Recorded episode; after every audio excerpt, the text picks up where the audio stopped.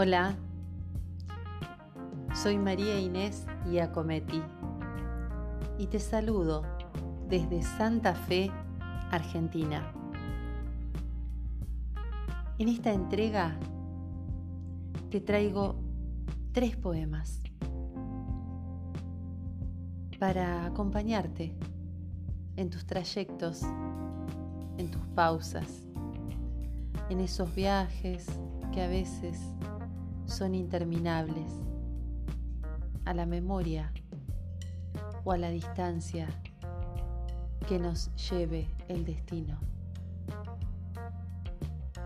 Gracias por estar, gracias por seguirme y gracias por compartir conmigo tus momentos. Que estés bien.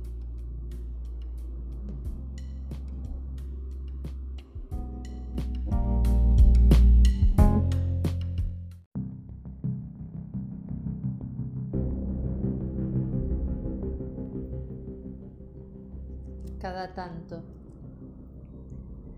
Y es que cada tanto la vida se empina ese trago amargo que quema y espina para que sintamos la sangre en bullicio, el dolor despacio y el temor de hundirnos en el torbellino de un hoyo sin luz. Porque es necesario aprender de a pasos que todo termina y que caminamos hacia la salida o a la simple meta si el punto de vista se tuerce y decide pensar que la muerte es una gran fiesta, el rito obligado, el culmen de amor. Nos queda el silencio para comprenderlo, nos queda el refugio de nuestros recuerdos y el sudor profundo que enfrenta el misterio de algún inventario que pese la dicha y mida el dolor. Y es que cada tanto la vida te amaga, dice despedirse para sacudirte de tantas tristezas y así rehabilites lo que te fue dado como gran legado, un poco de cielo, algunas estrellas y completo el sol.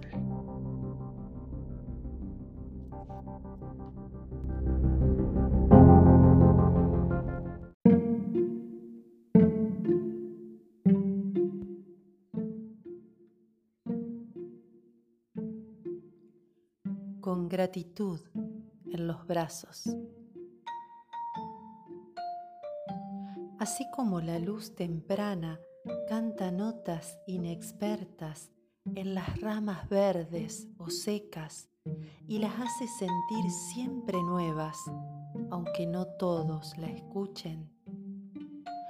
O la tibieza azul del momento más sereno que separa el último aliento consciente del profundo sueño, con la urgencia de lo intangible y el sentido alto de lo idealizado, en unas pocas palabras, en las más pensadas, en las menos gastadas, sumando todas las flores o de todas despojados.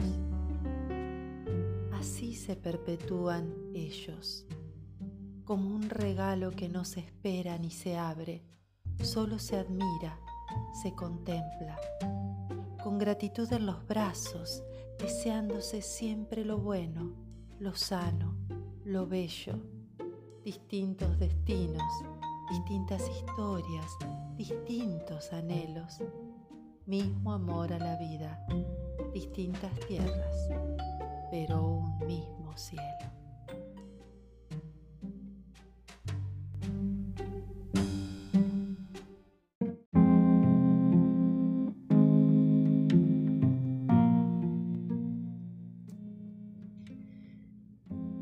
El otoño se hace piel. En el verano, las decepciones aparentan ser menos. ¿Quién sabe qué rara influencia ejerce el calor a la desazón de dos cuerpos que ya evitaban el roce? En cambio, anidado el otoño en la piel, con el sol partiendo las formas desde otra postura, se dibuja distinto el paisaje de dos.